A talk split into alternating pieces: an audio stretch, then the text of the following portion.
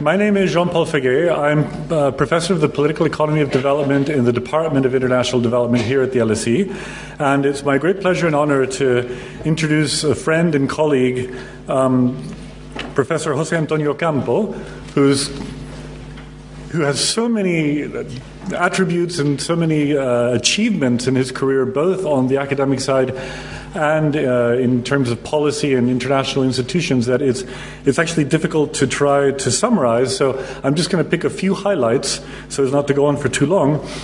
Jose Antonio is, one of the great Latin Americans in, in, the world of policy and also thinking today. Um, he's currently professor at Columbia University School of International and Public Affairs. He's a member of the Committee on Global Thought there. Um, and he's also co president with Joe Stiglitz of the Initiative for Policy Dialogue. Um, in the past, he has served as Minister of Finance of Colombia, also the chairman of the board of the Central Bank of Colombia, on whose governing board he currently sits. He's also been Minister of Planning and Minister of Agriculture. On the academic side, he's professor at Columbia, as I said. He's also professor at Universidad de los Andes in, in Bogota, and he's been professor in the past at the National University of Colombia, as well as visiting fellow at Cambridge, Oxford, and Yale. His list of publications is enormous. His, um, his greatest expertise areas are development economics and economic history, and a particular passion of his is reform of the international financial system and especially the IMF, about which he'll be speaking tonight. So please join me for, to give Jose Antonio Ocampo a warm welcome.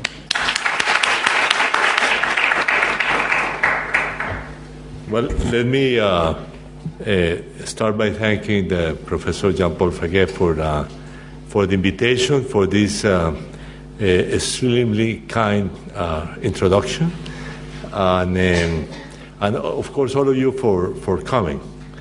I, am going to, um, uh, to present today a, an issue that I have done quite an extensive research. In, in fact, I I published a, a, a book on this topic. Uh, I'll have the advertisement at the end for the book. It's actually a free access book, so uh, any of you can uh, actually, although published by Oxford University Press, uh, it's a free access uh, book. This is my has been a novelty for me, and actually, I'm quite impressed how useful it is. For example, for international, so anybody from any part of the world can ask for me. I say, "Oh, here here it goes. Anyway, it's, um, eh, it's a topic uh, I, I, wrote a, a book uh, about, uh, and I have continued to be on top of this issue. I, have been quite associated to, to this topic of the international monetary system. I, I, added this a developing country perspective, so I'm, I'm, not going to talk today about some of the, you know, strictly global issues, let's say. Uh, uh, or, or, only partially so. For example, this issue of international monetary cooperation among industrial countries, which is a, a very important topic I'm not going to talk about, although I will talk about uh, something about the global reserve system, as it is called, which is the core of the system. Uh, because of the implications for developing countries. Uh, so, so this is I'm going to uh, take uh, the issues that are more relevant for developing countries uh, as the topic, and that's why I added the subtitle to the to the talk. Let me start by, by you know defining what are the characteristics of the international monetary system that we have today. And as you see in the in the title, uh, and it's the title of my book, I say non-system. Uh, uh, Uh, this is actually we must remember that the um, uh, the uh, big, uh, one of the big agreements at the end of the Second World War was the Bretton Woods Agreement, which actually turned 75 this year, to create the World Bank and International Monetary Fund. Okay, and, and, and that system, which had this characteristic, basically, it was based on a mix of gold and dollars. Uh, it's a system that collapsed in 1971. Uh, and out of that came uh, what you can say, although there were actual negotiations to try to design a kind of second Bretton Woods from 1972 to 1974, the, those negotiations failed. Uh, and, uh, what, what happened afterwards is basically a, a, you know, a de facto solution, let's say, of, of, pieces that were adopted actually different times. and in the 1970s, actually, lots of the discussion of that say that you know what was turning out to be uh, is a non-system. so I decided to take that concept in my book. That in fact this is a kind of non-system. It's a pieces of, of, of something that uh, do not necessarily fit together, uh, you know, extremely well. So what are the characteristics? First of all, the uh, the old uh, global reserve system, which was based on, on this mix of gold and dollars uh, at a fixed uh, value of, uh, of, gold in terms of dollars, was replaced by a system in which, let's say, in convertible dollars, in convertible for gold, that means, or you can say fiduciary dollars, Uh, became the, the central money uh, eh, of the system. Eh, that, of course, uh, actually, that uh, in a, in a sense, uh, you know, allows for other currencies to, to also be reserve currencies. So there is no legal monopoly of the U.S. dollar, but the U.S. dollar, as we will see, totally dominates uh, the system. and of course, it marginalizes developing countries from the creation of global money.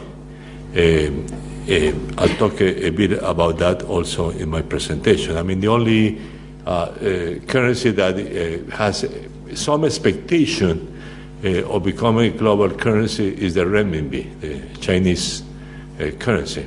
but still, as we will see, occupies a very minor part of the, of the system. Then there is this idea of you know, some monetary cooperation and the role uh, of the IMF in terms of surveillance of the monetary policies, including of developed countries. Um, uh, but most of the cooperation, uh, although the surveillance is formally done by the IMF, but most of the cooperation that has taken place uh, really uh, happens outside the IMF. In the previously the G7 and now partially also in the G20. Uh, the third characteristic of, the, of this uh, system, let's say, is that uh, uh, the countries can choose the exchange rate system that they want. in, the, in the Bretton Woods system, the idea would be that, was that countries will have a fixed exchange rate vis-a-vis the dollar, and then they, they could modify that parity. Uh, in fact, not everyone had a parity, but anyway, that's a, a, a story of the past.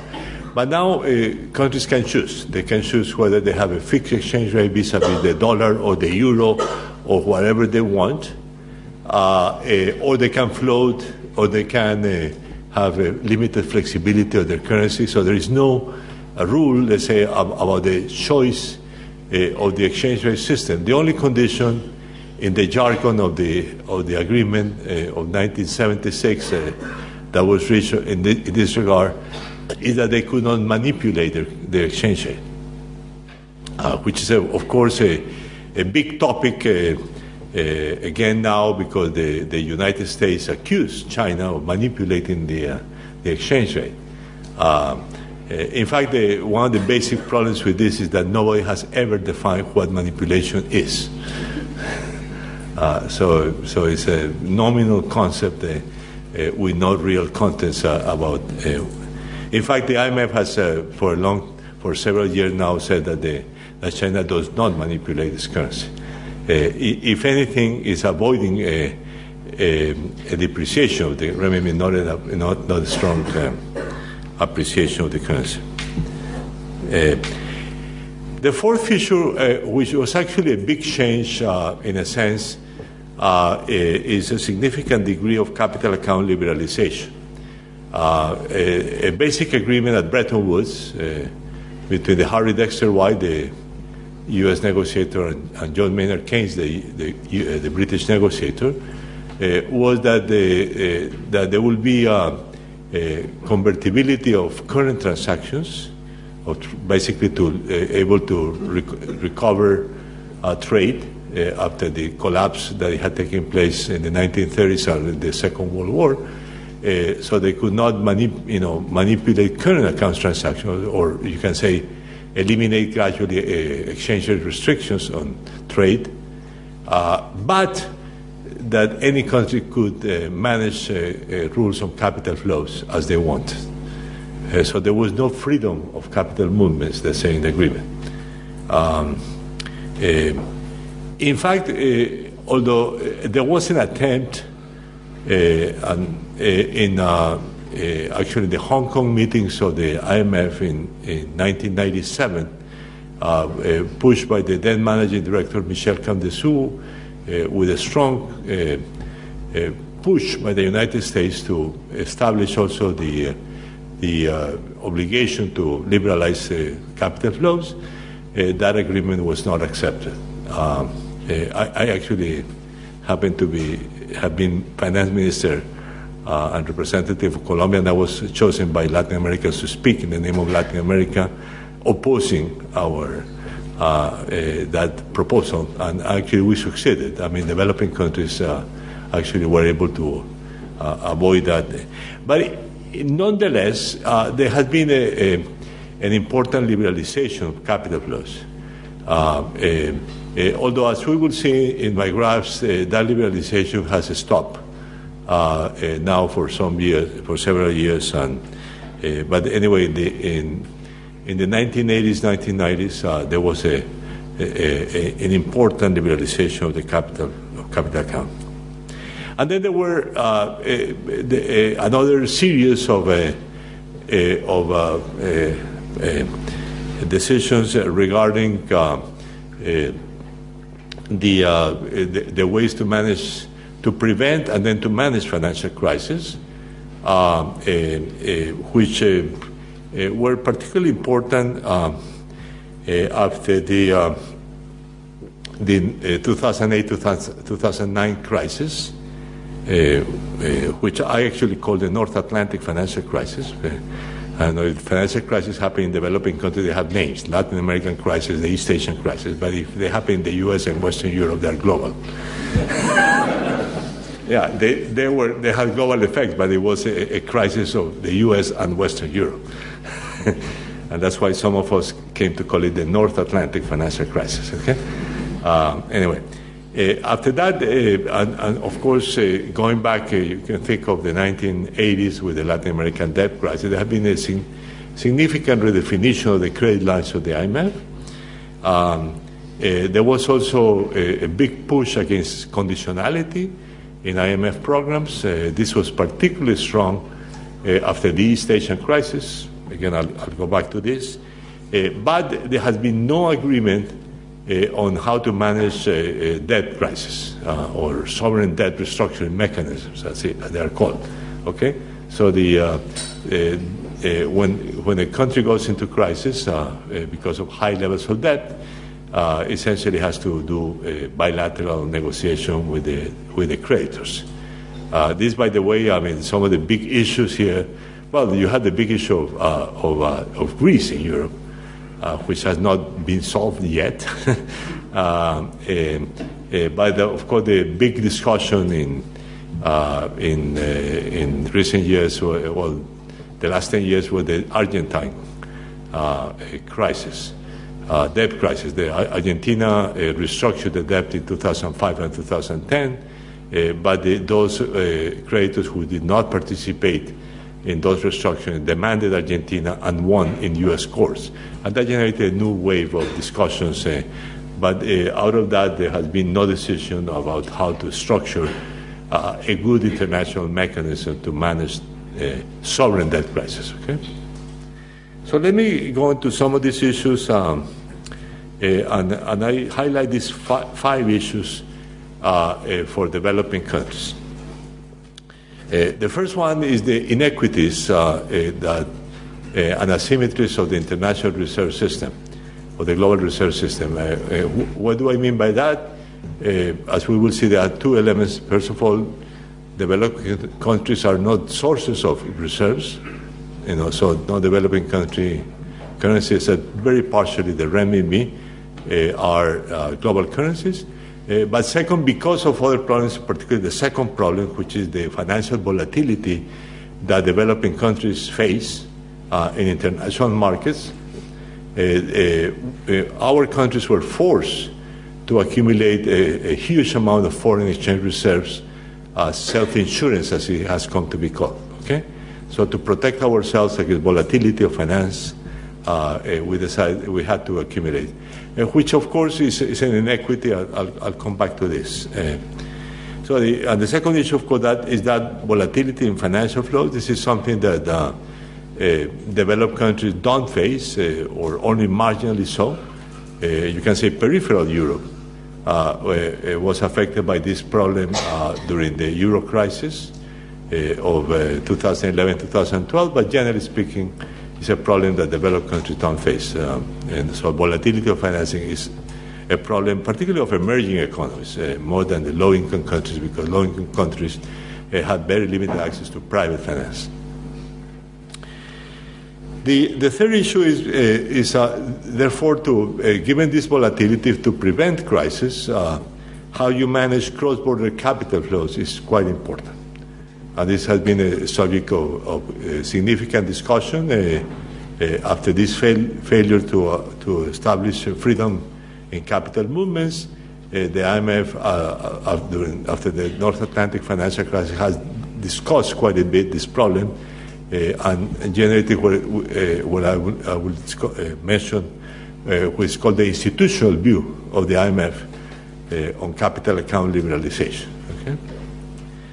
Uh, the fourth is the um, managing crisis, uh, uh, which is we'll see some of the limitations in the emergency financing that the IMF provides, and, and the lack of this debt workout mechanism. Uh, and finally, the role of developing countries in the governance of the system. So let me refer to these five issues in my presentation. So in, in relation to the global reserve system, uh, my the analysis in my book uh, uh highlights uh, uh, three major problems, but I concentrate in the last one, which is the one that is specific to developing countries. Uh, the first one, which you can say is uh, Keynes' problem, uh, I mean, the problem that Keynes highlighted in his writings prior to Bretton Woods, is what you can call the asymmetric burden of adjustment. Uh, basically, countries uh, with balance of payment deficits have to adjust. Uh, pro- countries with balance of payment surplus do not have, do not have the same obligation.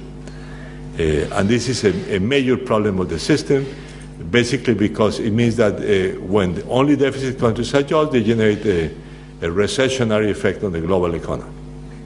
Um, uh, actually, the best case is actually Europe after the North Atlantic financial crisis, uh, because the countries with huge deficits, the, let's say Ireland, Spain, Portugal, Greece, uh, uh, had to adjust and generate a, recessionary effect on Europe, and the countries with surpluses, uh, let's say Germany, and uh, uh, Netherlands in particular didn't have, expand uh, to compensate for that. and therefore, there was a recessionary effect on, on, Europe. Again, this is a characteristic of the system, is, is the one that Keynes highlighted in his writings in the 1940s. The second is uh, what came to be known as the Triffin dilemma, or Trafan, because uh, that is strictly the, the Belgian name of Robert Trafan, but in English it's generally called Triffin. Uh, uh, now, the, uh, uh the, uh, he highlighted the, the problems uh, associated with the use of a national currency as an international currency. his point was basically that if a national currency is used as an international currency, uh, the country that is issuing that currency, that is the United States, uh, has to be has to run deficits. Okay, and uh, and if the, the, if it runs deficits, uh, then there is a possibility of a crisis uh, uh, because of the deficits of that country. Um, so the national currencies used as international currencies can also be source of of difficulties, and, and the basic problem uh, is uh, actually the volatility of the exchange rate of the dollar. That's how it's reflected today. So uh, after a period of balance of payment deficit of the United States, the, the US dollar tends to depreciate. Okay? and that, of course, means that the global currency is an unstable currency, let's say. You can say compared to the gold, which was supposed to be the stable currency in the Bretton Woods system. And the third problem is the inequities uh, associated with the fact that the um, that the that developing countries uh, have to accumulate foreign exchange reserves as in self-insurance to protect themselves as, against capital account volatility. Uh, so this is the um, so the uh, you can say that the two problems of the system is the fact that the developing countries um, uh, do not uh, you know, contribute, uh, are not the sources of, of, of, reserves, of global reserves, and this is the uh, allocation uh, of, of, foreign exchange reserves by currencies. the dominance of the dollar in blue is, is absolute, you know, 60% or more of the global reserves are in dollars. And you can see also in, in transactions, in trade, is also the dollar dominance. Then comes in uh, uh, uh, the, the euro. And then there are other currencies uh, the, uh, the, the pound sterling, the uh, the the yen, the etc. etc. and little now the Chinese renminbi. But as you can see, all of those together represent less than one fifth of global reserves. And uh, as I said, one of the characteristics is this uh, volatility of the exchange rate of the dollar, which is a characteristic of this non-system. Uh, and, and you see the, exchange, the real exchange rate of the dollar is quite volatile and depends on the fluctuations in the balance of payments. So the red you have here the real exchange rate of the U.S. dollar, uh, and the, in blue you have the uh, the current account deficit of the United States. So when there is a huge current account deficit, the dollar tends to depreciate uh, to compensate for that. Now, for developing countries, aside from not being participants in the SEP, is this uh, issue of uh, having to accumulate foreign exchange reserves. Uh, so the, this, uh, this graph shows the, um, the foreign exchange reserves as a proportion of GDP uh, by level of development. And, and, what you see basically is that the core OECD uh, countries basically continue to have a minimum amount of foreign exchange reserves. you know, it actually has a, increased a bit since the North Atlantic crisis, but it's, it's only about 4% of the GDP. In contrast to that, the developing, all developing countries uh, were forced to, uh, to accumulate uh, foreign exchange reserves. Uh, uh, so I have, well, I have China on top uh, in, in green. China actually, because of other reasons, accumulated in a huge amount of reserves. they have been coming down in the last 10 years. Uh, but still, you know, all categories of developing countries uh, uh, basically have reserves uh, which are equivalent to between 20 and 25 percent of GDP. Uh, uh, you know, you go back to the past, of the 1980s, you know, they were more similar. so it's because of the volatility of financing that, that all developing countries had to accumulate foreign exchange reserves. Now, foreign exchange reserves are a cost for developing countries because basically you um, uh, you, inter- you basically buy uh, treasury bonds, uh, which have very low interest rates. so, from the point of view of the countries, it's a cost. Uh, it's not necessarily, you know, they have a benefit, of course, that's why they are, you know, we accumulate reserves, but it has a very uh, high level of cost. Particularly, you can think, for example, uh, of, you know, you accept capital inflows which have a, let's say, yield of 8 to 10% a year, and then you accumulate treasury bonds which have 2 to 3%. so it's a huge loss for the country. For every dollar, uh, you are actually losing uh, something in the order of 6 to 7% as a country. Okay? Okay.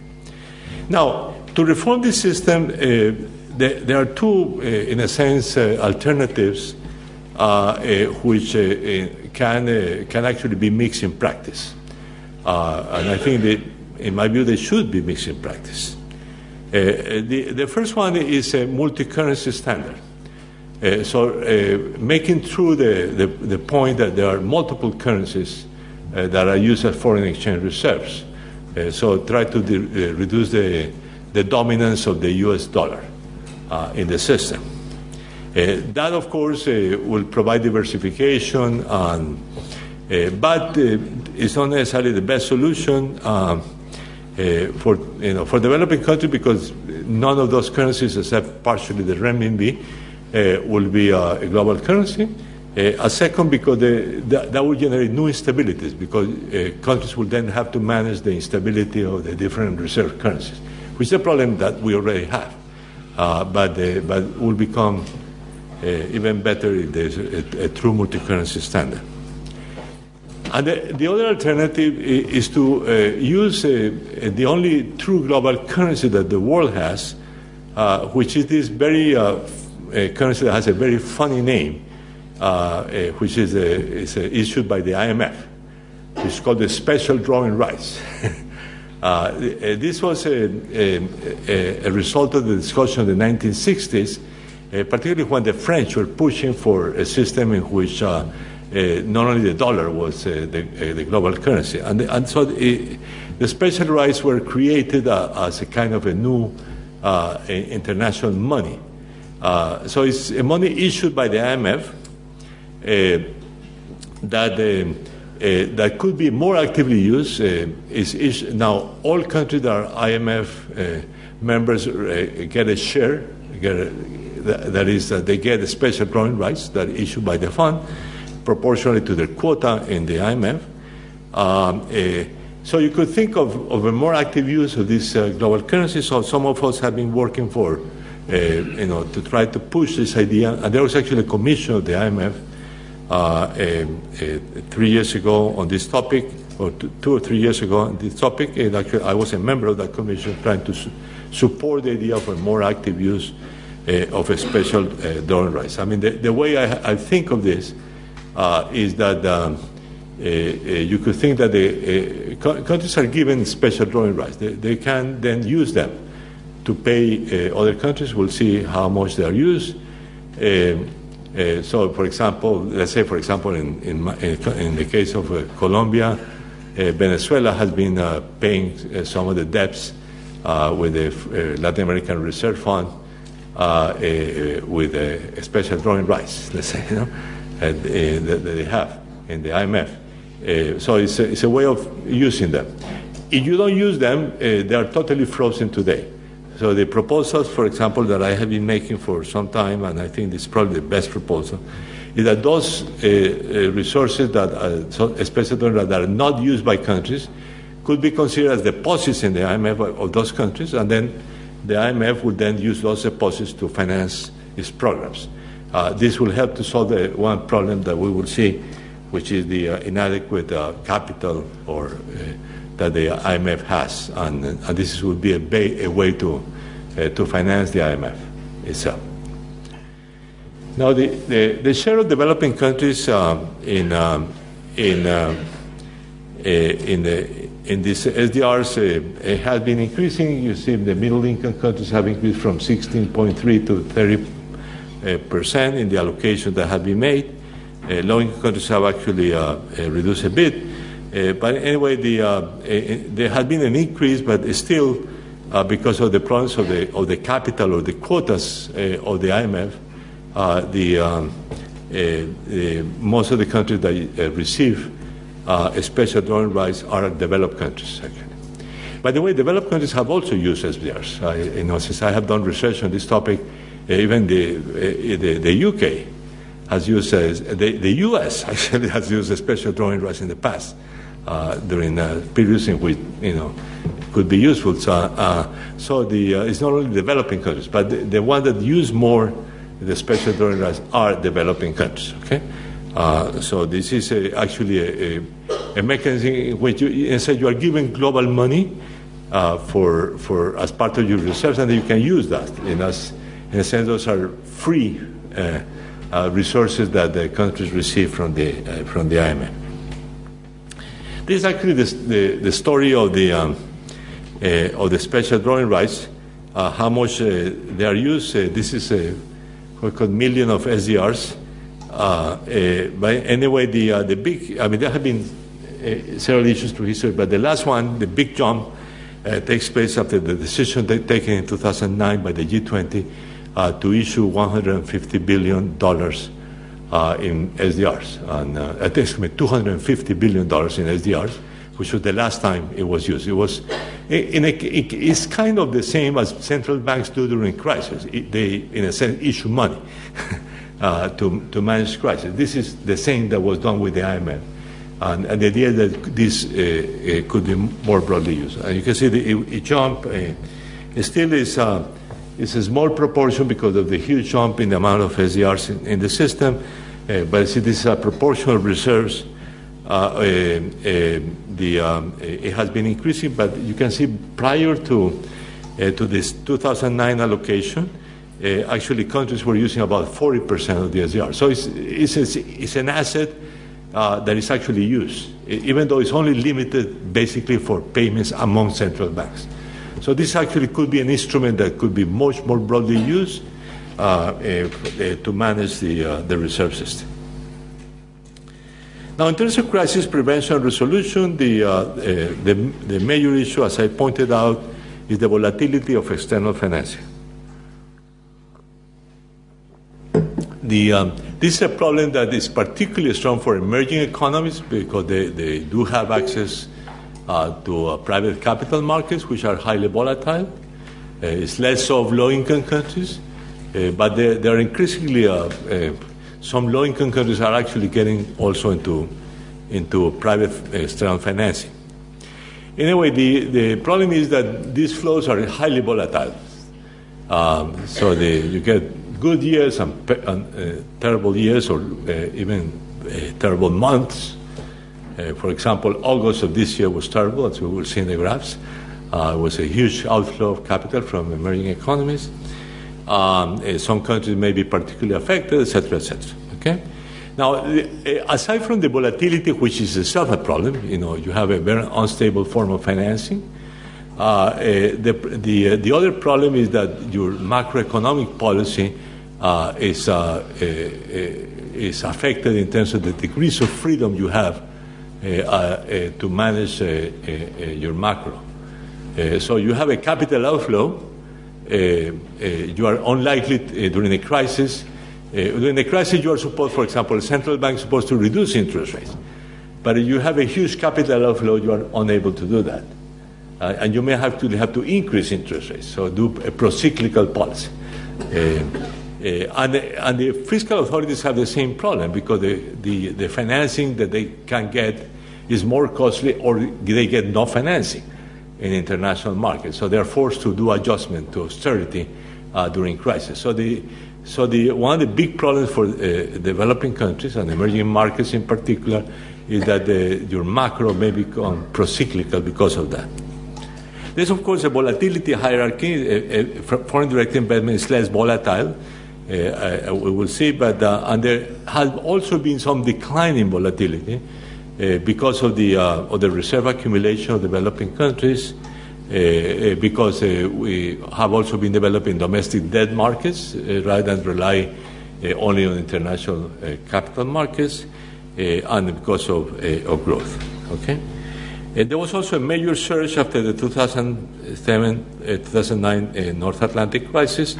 Uh, uh, and this is because of the expansionary policies of developed countries.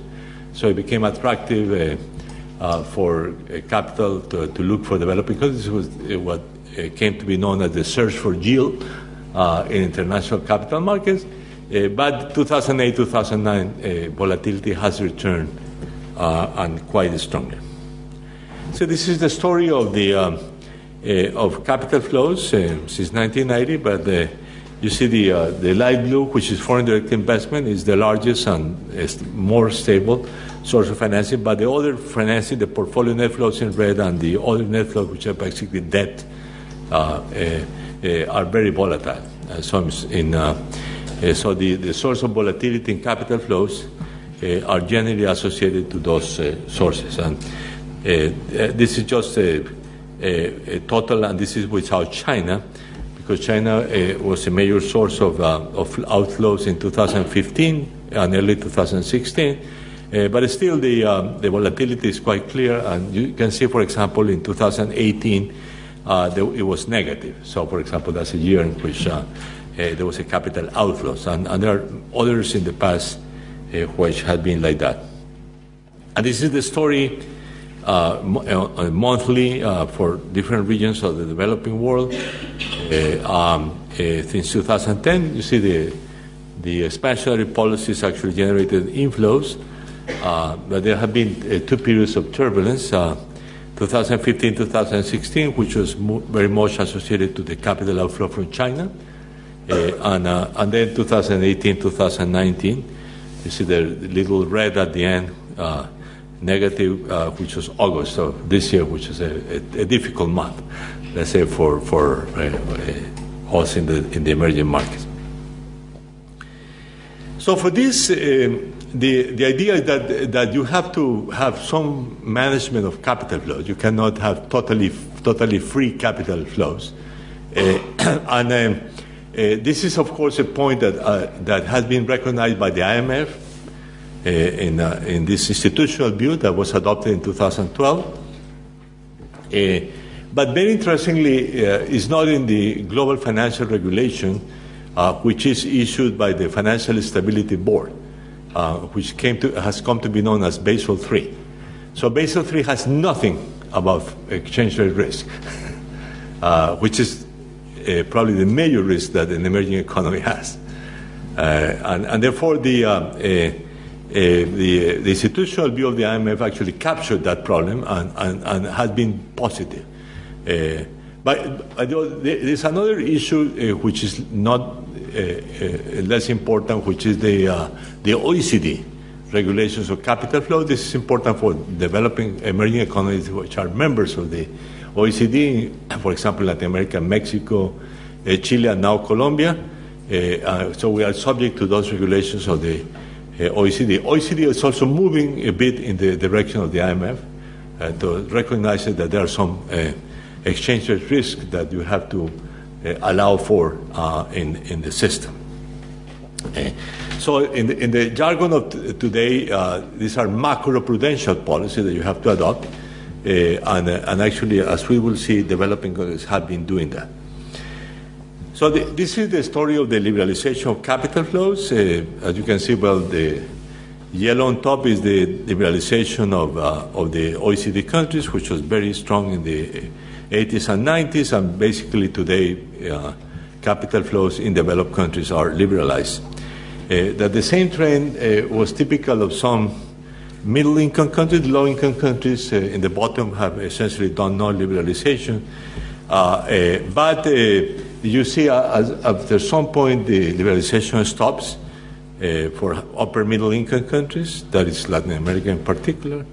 Uh, and uh, actually, for low and middle income countries, actually, there was a reversal after 2008. And the reason uh, um, this is the opposite, this is how uh, capital account regulations work. This is my own work uh, uh, published by, in the IMF Economic Review a couple of years ago with Bilge Erten, and which you, we estimate, and, and, you can see that basically since the Asian crisis, there has been a, a, a tendency to increase capital account regulations, particularly foreign ex- exchange related regulations, which I think is the dominant form of regulation. Also on capital outflows and capital inflows, uh, but the foreign exchange related regulations are quite important. Let's say, for example, in my country, Colombia, uh, we are obsessed with uh, mismatches, uh, in foreign exchange mismatches in portfolios. Uh, so if you have a debt in dollars, you should have an asset in dollars. Uh, because otherwise you have a risk if the dollar depreciates. Okay? So that's a, a big obsession in our policies. Um, and, and that's typical as we will see. So, for example, this is the, uh, the IMF uh, uh, uh, inventory of, uh, of macroprudential tools. So you see the, the, the, the, fourth, which is liquidity and foreign exchange tools. Developing countries in, in, in, red use it more widely than developed countries, but this is particularly so in this graph. Uh, in, the, the, net foreign exchange positions, you know, 60, 4% of developing countries have some form of regulation of foreign exchange positions. So, so the kind of trend I just mentioned about, you know, for Colombia. So this, uh, this is a very important risk that we have. It's not recognized by the Financial Stability Board, but it has been recognized by the IMF, and in practice, we do it. we do it, and, and, actually, IMF rules allow uh, to, uh, uh to use this uh, kind of regulation. This is very important because this is a way of managing. There are other tools, uh, other, you know, and even more direct controls that you can use. for, for, for example, you can limit the debt that you can incur in foreign markets. we have also this reserve requirement uh, Uh, that we can use. Uh, so there's uh, too many capital inflow, then you have you uh, um, force uh, all those agents that are bringing money to the country to keep some of, the, of, that money in the central bank as, as a reserve requirement. so there are many other instruments that you can use. Uh, and, uh, and, and they're used quite extensively. Anyway, this, this uh, graph of different forms of foreign exchange tools shows that they are essentially do, done, uh, uh, used by emerging economies.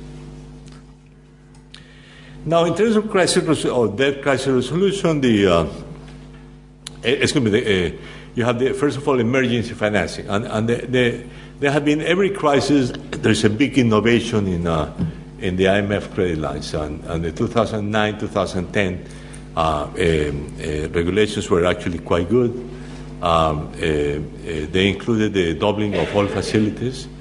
Uh, then the, you have this idea that had been discussed for several years about having a, what it calls a, a contingency facility. A contingency facility is basically a, a, kind of an insurance that you have. Uh, yeah.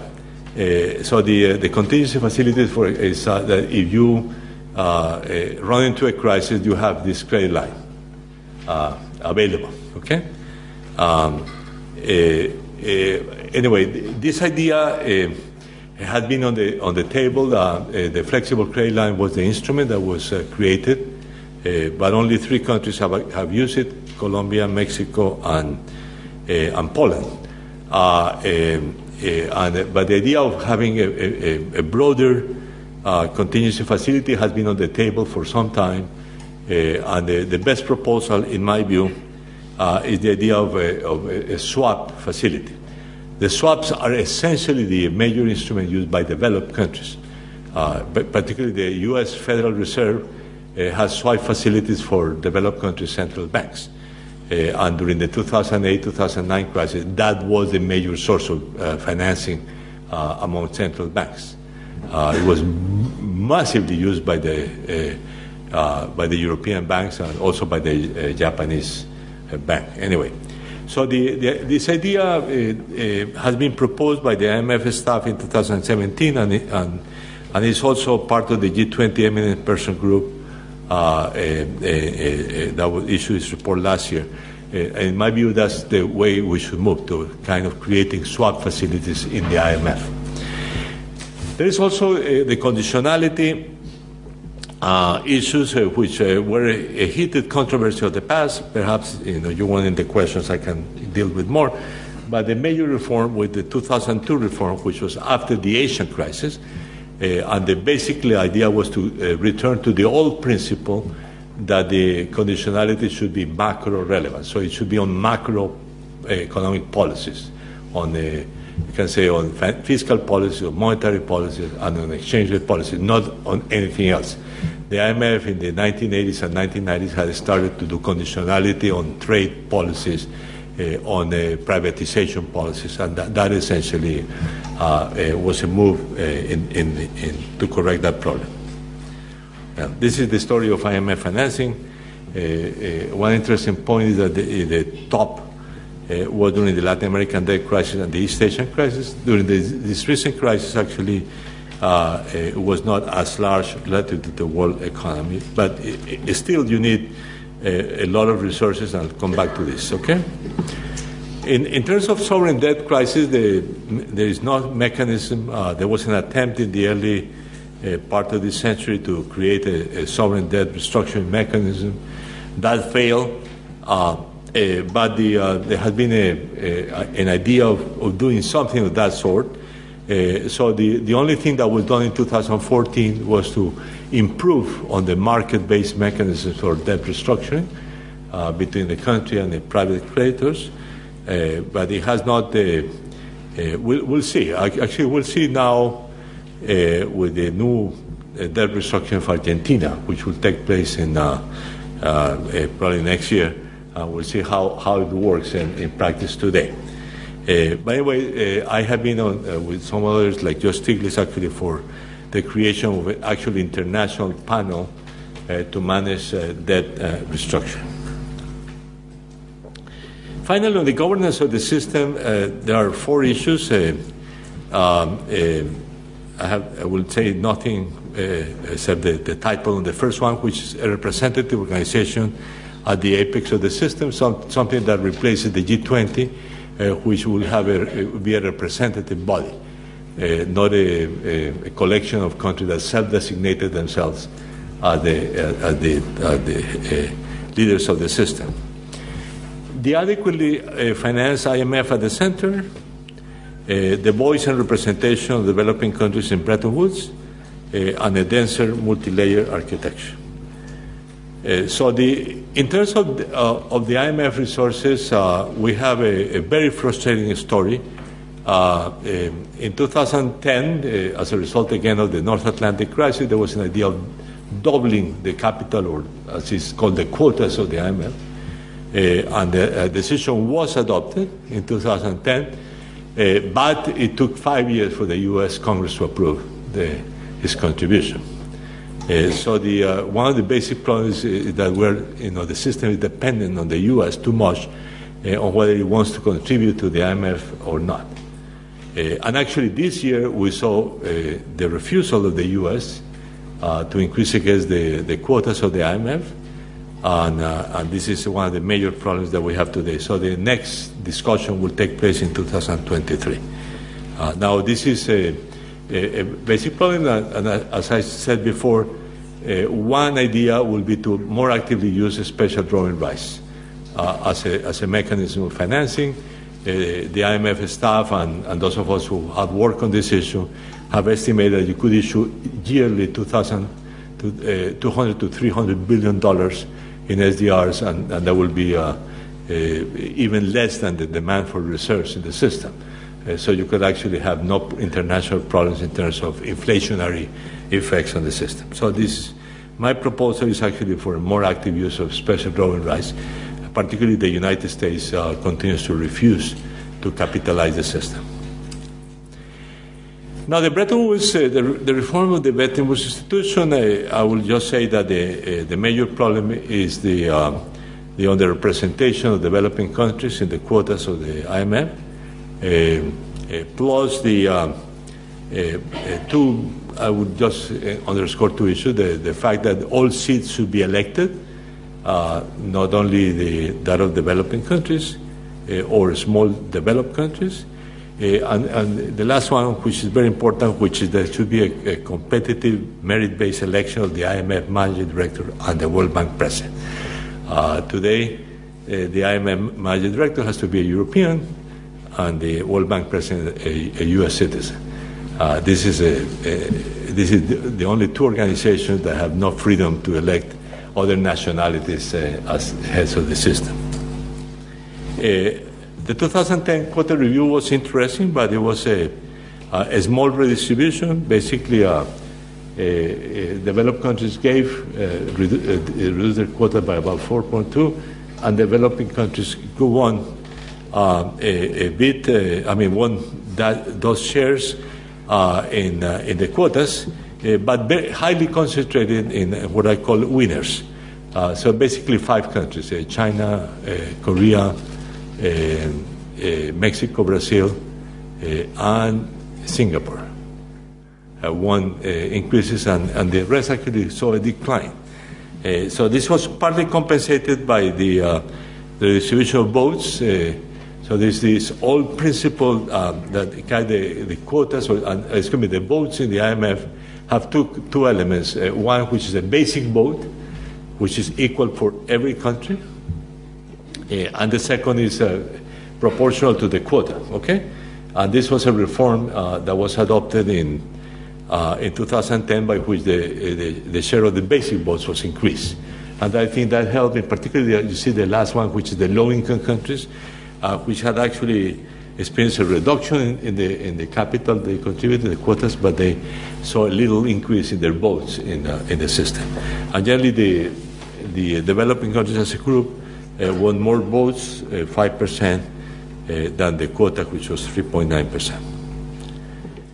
Uh, and finally, my, my last proposal is that we, we should have a multi-layer architecture. Uh, but by that I mean uh, uh, the architecture of the international monetary system in which aside from the global institutions you have regional institutions, sub-regional institutions, which will actually contribute to, to balance the system. Why so? Because the, the regional institutions and the sub-regional institutions have the advantage uh, that there is a sense of ownership of them by the smaller countries that you don't get in the global system. So you are a small country, uh, your voice in the IMF or the World Bank is small, uh, but you could have a stronger voice in, uh, in a regional institution. Uh, and therefore, there's a, a, case for, for having uh, something like that. Now, that is the system that we have in the, develop, in the multilateral development banks. Uh, so my idea is that we should try to replicate that in the international monetary system. Okay? Uh, and I'll, I'll, finish with these two graphs. Uh, this is the story of the, uh, of the uh, multilateral development banks. Uh, you see, the, except for actually East Asia and the Pacific, uh, the mix of the World Bank group, the regional development banks, and the sub-regional banks imply that you know there's you know there's a, a significant sh- balance between the membership in the in the multilateral development banks. Actually, it's interesting that this age is so low, uh, which I think is why I think the Chinese are correct in trying to uh, increase the uh, importance of multilateral development banks in East Asia, uh, which is what they have been doing, okay? Uh, particularly the Asian Infrastructure Bank, uh, which was their, their idea, and, and, and, now the New Development Bank, which is the BRICS Bank. In contrast to that, look at the system in, the, in the monetary, international monetary system. Uh, uh, except for the European Stability Mechanism, which was essentially uh, enhanced after the North Atlantic crisis, and particularly during the Euro crisis, the rest of the funds are small, almost as insignificant, say, in the system. So there's a significant role that you can think of, of having more uh, regional balance of payment facilities. Actually, in my region of the world, we have a very good one, which, although small, is actually the uh, and the fifth one, uh, FLAR, the Latin, is uh, Fondo Latinoamericano de Reserva, Latin American Reserve Fund, uh, which actually has been quite useful for our part of the world uh, in terms of, uh, uh, of facilitating financing during crisis. So this is my, the last element of my, my proposal to have a more multi-layer architecture also for the international monetary system. Okay, and this is the publicity, this is the book. Uh, it's called Resetting the International Monetary Non-System. Uh, as I said, uh, you can access it freely through the Oxford University Press or through the United Nations Wider Institute, which are actually the POCO publisher. So it's actually excellent book for you to read. Okay, thank you.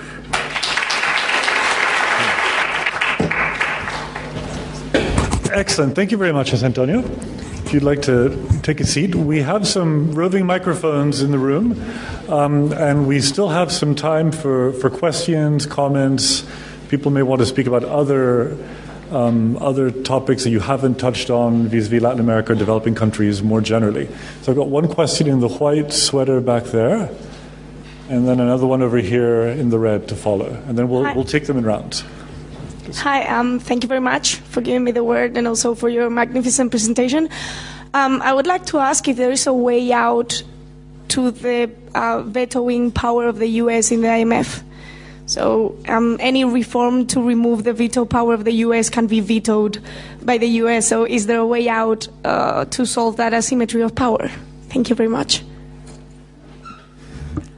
And why don't we take the other question there just next to you? Yeah. We'll take them two by two to start. Um, thank you, Jose Antonio, for your presentation. And my question relates to capital flows. Uh, so, given the, the environment with low interest rates, there's been an increased outflow of capital flows from private investors into developing countries. And I'm wondering um, how you how you see the IMF mitigate um, like the increased volatility in case, for example, a central bank in an advanced economy were to raise um, interest rates. Would you like to take those two, and then we'll? Yeah, uh, on the on the first one, uh, I guess we have to have a U.S. president which is more friendly to multilateralism, but that's a, a little detail. but uh, no, actually, from the point of the governance, uh, uh, I didn't get into that. But the the other issue that has been discussed for a long time uh, is to um, to let's say make it more difficult to veto decisions, uh, which uh, will be uh, basically if the weighted vote for a decision is 75%, which is the proposal, rather than 85%. 85% gives the U.S. and only the U.S. a veto. Uh, actually, a collection of countries could also veto. I mean, for example, France. I mean, if France, uh, Germany, and the UK go together, they could also veto but uh, but it's more difficult to, to veto. But the U.S. can veto. I mean, what happened with the um, uh, with the capital increase or the quota increase of 2010 is that the contribution of the U.S., uh, uh, which was a bit more than 15 percent, was essential uh, to the for the decision to be effective. So you could actually reduce, the, eliminate the veto power, let's say, uh, and that's what has been in the agenda for some time. Now, on the capital flows, uh, again, the, I think what the IMF can do is, uh, again, uh, uh continue uh, discussing what sort of macroprudential policies to regulate capital flows are useful for countries uh, and defend those mechanisms, which is something that is, again, in the, in, it's actually being discussed today again. Um, by the way, there is a, a, very interesting institution. I don't know who have taken a look at that, but the IMF has an independent evaluation office, which is quite good. That was it was created after the East Asian crisis, uh, and, and, they do reports on issues, uh, excellent reports.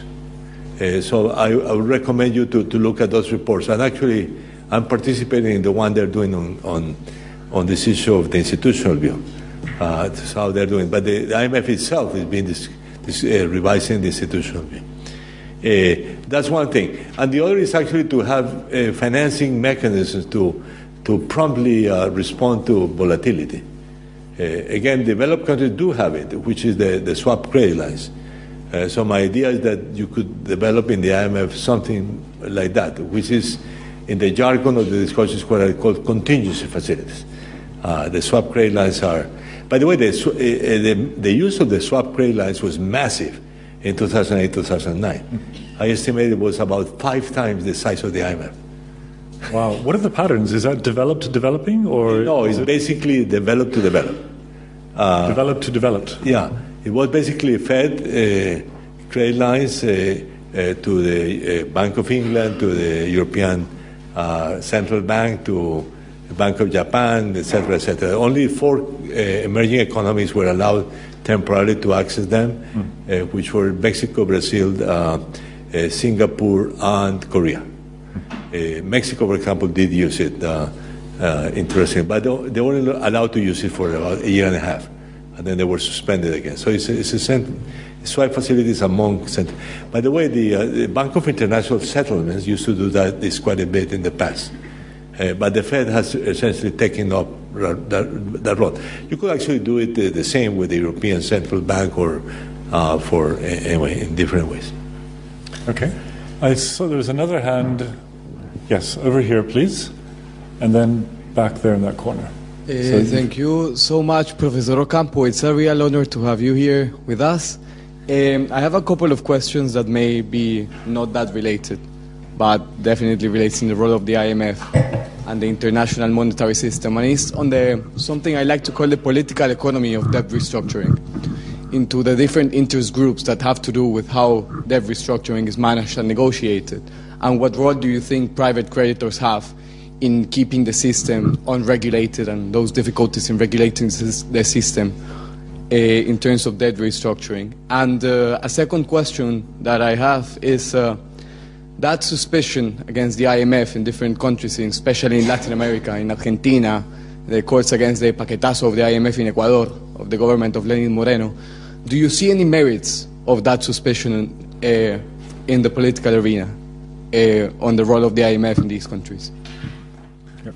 Thank you very much for your fascinating uh, speech, sir. I wanted to, to ask in, in your presentation, you mentioned that the IMF has changed its approach to conditionality after the uh, Asian financial crisis of 1997 uh, by focusing by conditioning IMF assistance primarily on macroeconomic policy rather than uh, changes to supply side policy or trade policy. Do you think that perhaps there could be a merit to reintroducing some elements of conditionality which would help improve the long term economic performance and competitiveness of economies suffering from balance of payment problems? Okay. Um, well, the political economy of debt restructuring uh, is, of course, uh, uh, a, a, very controversial issue of different sorts in different places, actually, because um, I guess uh, uh, uh, in the in the case of the attempt by the the IMF to reform the system, or in 2002, 2003 Actually, the United States uh, was the country that presented the proposal, and then it withdrew the proposal. uh, and, uh, and, and, of course, the basic issue is that the, uh, the countries that are the source of financing, uh, notably the United States, but also Europe, let's say, uh, do have a, a question mark about the desirability of, of subjecting this to, to international rules. by the way, there is one mechanism that works uh, which is the Paris Club for official credits, for official lending. And, uh, and, uh, and you could think, you know, those of us who propose something like this is something like the Paris Club. Uh, for, uh, by the way, it has been a subject to a, a, significant opposition by private creditors from developed countries for a long time. Now, in the case of a, a surprise, however, is that sometimes the developing countries don't want uh, something like that either. Um, uh, and they, they prefer the current mechanism, which is a, a kind of a voluntary negotiation between the parties. Uh, um, uh, I was actually quite active in this issue in, in, after the, the demand on, the, on Argentina by, by, by U.S. creditors.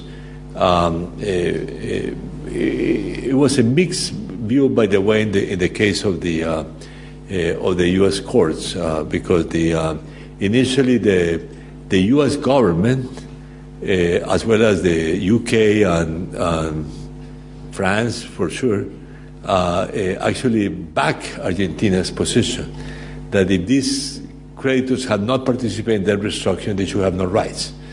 uh, uh, uh, but at the end, when they went to the Supreme Court, uh, they, the, the, the, U.S. back from that position and, and did not go. So the, you can say the official positions can actually be more uh, balanced.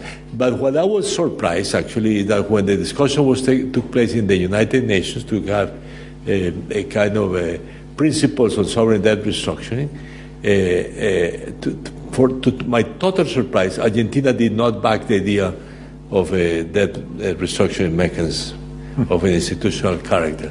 Um, uh, not, neither did Russia. For some reason, Russia was also involved in that position. So it's, it's, a, it's quite a difficult issue, but uh, anyway, so we have to see. So my, my proposal is basically a Paris Club uh, for private creditors, let's say, for, for sovereign debt with private creditors. Now, the two the questions of conditionality are, of course, linked. Uh, the um, uh, the uh, uh, the 2002 uh, uh, was a major agreement on conditionality, which I think was quite positive and, and did reduce IMF conditionality on what is called structural issues, on trade, on privatization, etc. by the way, this independent evaluation office has a good analysis of that. I mean, it has a full report uh, on implementation of these uh, uh, conditionality rules. So the idea, however, is that uh, uh, you, the IMF does include macroeconomic conditionality. uh, because it has to guarantee that the first of all that the funds are paid to the IMF, uh, but also that the the country becomes uh, macroeconomically sustainable, uh, and that continues to be a major topic, a major discussion because. Uh, and it has certainly been one in Ecuador. It was also in Argentina. you see, actually, the new government of Argentina, for that reason, says said that it will not use the additional funds it has no use of the IMF loan because they don't want the IMF to uh, to be uh, intervening in the uh, in, the IMF policy, in the Argentinian policy. But anyway, the uh, the big question, however, is who is guilty? Uh, is the IMF the guilty partner, or is the country a guilty partner, or both of them? Mm. Uh, because after all, you know, when countries go to to the IMF because they have a big imbalance, uh, and the reason why they got a big imbalance. So I, I think they, there's probably no solution but uh, to have some form of conditional or macroeconomic conditionality, and that macroeconomic conditionality may be uh, uh a subject of, of course, of tensions. Uh, by the way, one good thing that has also happened in the IMF over the last 10 years or so uh, is the, uh, the uh, good research and the good analysis that has been done by the IMF on how to eliminate the social costs of some of those programs. Uh, and I think they, they have actually quite a good research. By the way, some of the uh, some of quite interesting research of the IMF on, for example, on income inequality and, and the relation between uh, macroeconomic issues and income inequality, and actually also, by the way, on gender inequality. They have good uh, research on gender inequality. anyway, this is uh, areas of, uh, uh, of research. Uh, by the way, in the, in the case of, of, macroeconomic programs, they do have a, an interest, and in, in, all their programs, they do include elements to, Uh, to, let's say, to reduce the social costs of restructuring. For example, how to protect social spending and social spending for the poor in particular. More questions? Yes, back there, please. And then over here with the striped shirt. So we'll begin back there. Thank you. Thank you. In the US monetary system, we have the Federal Reserve acting as a lender of last resort for supposedly solvent institutions. And we have the FDIC, which is acting as a restructuring uh, for insolvent institutions. Do you think that the IMF being restructured into separate entities would help in that regard? Hmm. No. Um, in the case of Argentina, to what extent do you think the new government will have the? Me, can you speak closer? Louder. Um, in the case of specifically in Argentina, to what extent do you think the new government will have the space or possibility to impose capital regulations uh, now that the debt with the IMF is taken and uh, they're having conditionalities and pressure to liberalize financial markets. Okay. Um, on the lending of last resort, uh, I mean, the, the mechanisms that the countries and uh, central banks have vis a vis their own uh, uh, private agents, uh, banks in particular, uh, is something that you cannot replicate at the international level.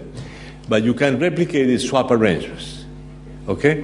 Which is the mechanism that the US Fed and actually other central banks have uh, to support uh, other countries. My proposal is that we should have a kind of IMF swap arrangement. Uh, and I think that uh, that's as a lending on. Yes, but the question yeah. is the IMF does both the swaps and the conditionality lending. Maybe two separate. Yeah, the swap arrangement, by the way, uh, will have no conditionality, but uh, it may have. Uh, it should not have. I mean, for example, the flexible credit line that Colombia has and Mexico has uh, uh, does not have any conditionality. It's a, it's a non-conditional credit line. but, but the countries that can classify are selected according to certain criteria. Uh, so you could have the same in the case of the swap credit line. So we have to. That's a big discussion about how to select uh, beneficiaries. Uh, now, uh, uh, on the on the case of Argentina, uh, I, we have no idea what the new government is going to do.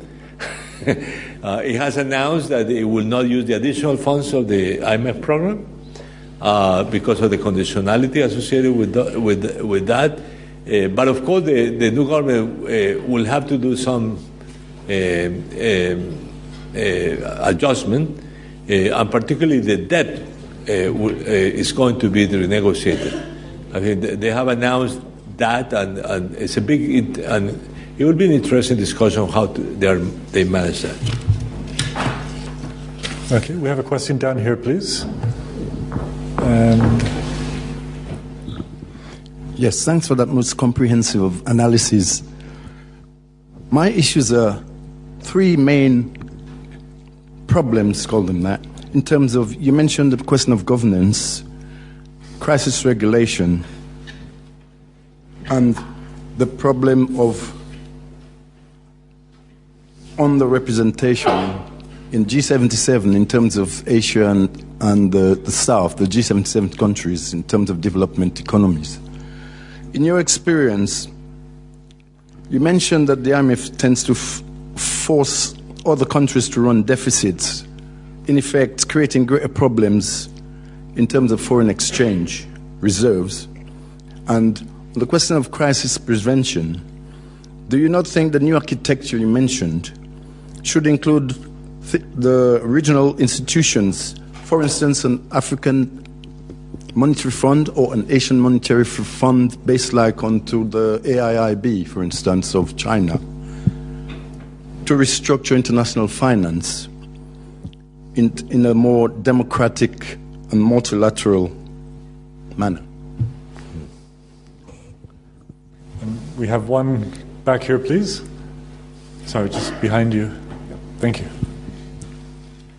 Hi, Professor. My question is one of optimism um, in these torrid times. Um, I, particularly on the governance perspective of the IMF, there has been a lot of amazing research recently, uh, particularly around tax base erosion and recognition of profit shifting in sub Saharan Africa, on gender, as you mentioned. Do you think these are token gestures, though? Because my concern is that is the IMF actually ready to cast off its kind of imperialistic mode? Um, from your perspective, do you think that's likely? Have I got a reason to hope, or is this just another gesture from another big institution?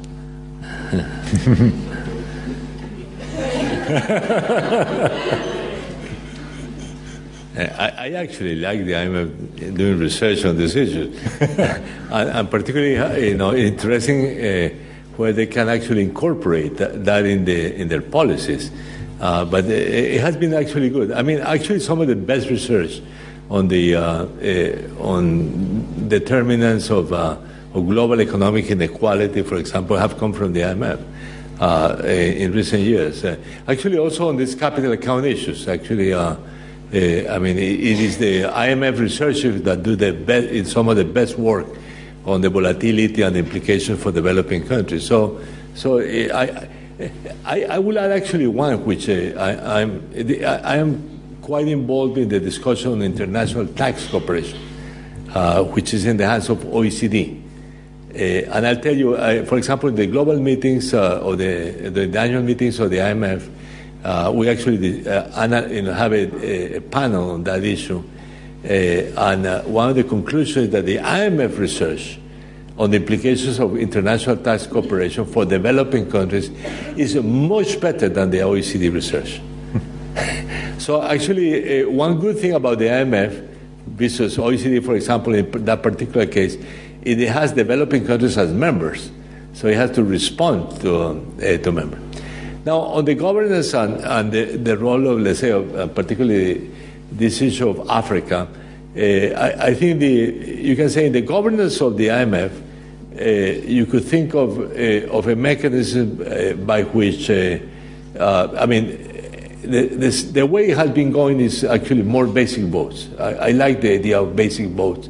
having they, they, were triple in in 2010, you can increase a, a bit more the, uh, the basic. But that's the only way to have a small country uh, a, uh, with a bit more of voice. Uh, but you could actually think of, of a, a special mechanism for small and poor countries.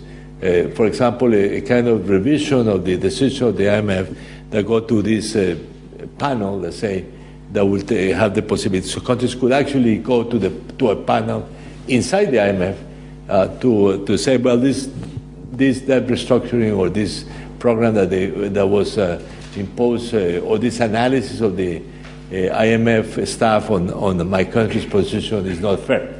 Okay, so you, you should think of it, kind of a, a, a, a special mechanism of defense uh, of small and poor countries. Uh, but for Africa, uh, as for Latin America, as for any other region of the developing world, I think having a regional institutions is good. Uh, no, uh, so in, Africa does have the, the, uh, the Development Bank, so you could think of having a kind of a monetary fund of, the, of, of Africa. so it's in, it has to be very technical and uh, uh, because otherwise it will not work. Uh, but, but yes, you could think of, of, designing a mechanism of that sort, it will be good. I said in our region of the world we have the FLAR, which has eight Latin American members, and it's quite good. It's a very good institution. It has supported almost all countries uh, in uh, at different times, and, and, actually with zero conditionality, by the way, and has lost no cent. Actually, it was the most active during the Latin American debt crisis in the 1980s it, it, when it lent to uh, all members, uh, and uh, it lost no cent. I have a question for you, if I can abuse my role as chair quickly.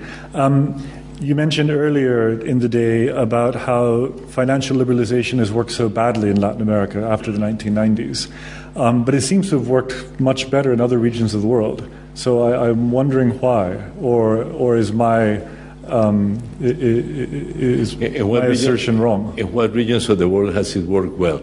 of the developing world. Of the developing world. Well, in in, uh, in East Asia, for example. Oh, they they have not liberalized. They haven't liberalized. No, they have not. they, they control capital flows much more than Latin Americans. Uh, so it's actually, uh, uh, I mean, the, the, only that was forced to liberalize was Korea mm-hmm. Uh, because of membership in the OECD. Uh, but actually, Korea also back up, back off uh, partly after the 2008. Korea, 2008. Taiwan, China, Vietnam, all relatively liberalized. Com- compared oh, to where they China, were before. China is total control. Well, they were they were totally closed before. Now they're open. well, to... but the liberalization is much less a typical Latin American okay. country. I, I grant you. Yes. know, so is that the, is that the answer then? It's a question of degree. No, the, the East Asians. Uh, uh, actually, by the way, this is an old issue. Mm-hmm. Uh, I, I still remember the Hong Kong meeting of the IMF.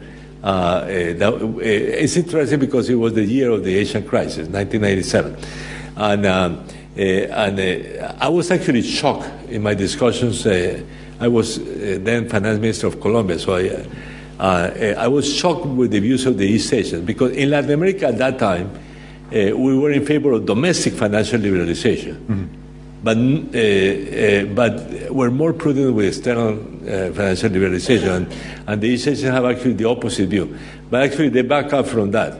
Mm-hmm. actually, from both from domestic, well, uh, Korea was forced uh, during the IMF program that they had to do a bit of domestic financial liberalization, but they generally don't like uh, uh financial liberalization. So they're much more prudent in, uh, even Korea today uh, is much more prudent in, in financial, for example, on derivative markets. it's quite active regulating them, and anyway, so it's it's unclear. I, I generally think my view is that East Asia is much more regulated than we are. Okay, okay, good. But I think there's time for, for one more question. But before I close, let me say that we have a, an informal reception just out here in the foyer where I'm told we also have 30% off uh, vouchers for anyone who may want to buy a physical copy of the book. But as Jose Antonio said, it's, a free, it's free for download as a PDF also if you prefer that. Um, anyway, do, do stop by and, and say hello if, if you have a few minutes more. And one last question over here in the red. Yes, thank you. okay. Um, hi. This is going to be way different to all the other questions. Um, as the idea of the IMF for the 21st century, how is, um, as another thesis, the idea of promoting e- regional economic integration and also economic complementarity? As a, instead of looking inside of the institution, like pushing this agenda, how would it be or how would it work? I mean, my point at the end was that uh, uh, we should try to have strong regional institutions together with a strong IMF. Mm-hmm. So, kind of a complementary institutions. Even sub-regional, you can think of. So mm-hmm. I, I, I, have no problem. Was that the question or no? No, no, no. Um, what I'm referring to is that uh, to to promote policies that reflect um, in regional integration as for in a geopolitical way, um, pushing for other unions internationally, um, following the pattern of the European Union. And as for economic complementarity, I'm referring that um, as for the landscape that we have with the environment and all that stuff that is going around, oh, that trying to connect economies that could help each other out. Yeah, no, uh, I totally agree. I mean, we should have more uh, regional integration projects. For example, I, I see that, you, uh, for example, Africa is finally moving. I mean, Latin America is a disaster. Uh, uh, because we have been creating uh, regional financial uh, regional trade uh, integration processes, and we, uh, we constantly dismantle them. we're actually going to see a big fight now between Argentina and Brazil on Mercosur. but for example, Colombia, Venezuela, which was the second trade flow within Latin America, totally collapsed. Uh, first for political reasons, and then Venezuela withdrew from the Andean community. Uh, uh, anyway, so, so we have created institutions, but they don't work. And, and, I think one basic reason I will underscore on Latin America uh, is that you have to create institutions like the U- European uh, Union has done, which are persistent despite the political shifts in individual countries. So, so a conservative and a left-wing government will continue to be parts of the, of the union. Uh, in Latin America, we have been unable to do that. Uh, so the political divisions between countries generate divisions within uh, the integration processes. But it's trade integration, uh, uh you, you, uh, maybe what you are saying, per, perhaps on, on, environmental issues, we should start having some regional cooperation of different sort. actually, for example, one in which the European Union has, and uh, uh, we have in Latin America essentially nothing in some science and technology. Uh, so the science and technology is actually quite a European system.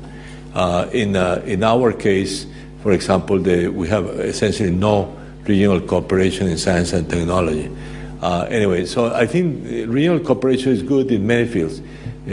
I, I, like actually the idea the Africans are moving into a more a, a, kind of a free trade agreement among African countries, which I think is a, is a positive step. And I, actually, there's also this uh, big uh, uh, Asian uh, agreement uh, uh, being negotiated now. which involves China, Southeast Asia. India did not become a member, but it's a big free trade agreement in, in Asia. Uh, anyway, so I think those agreements are good. I mean, some, somehow the, the global, the regional, complementarities, I think, are good in almost any field of multilateral cooperation. Okay, excellent. Thank you, Jose Antonio, for such a fascinating presentation.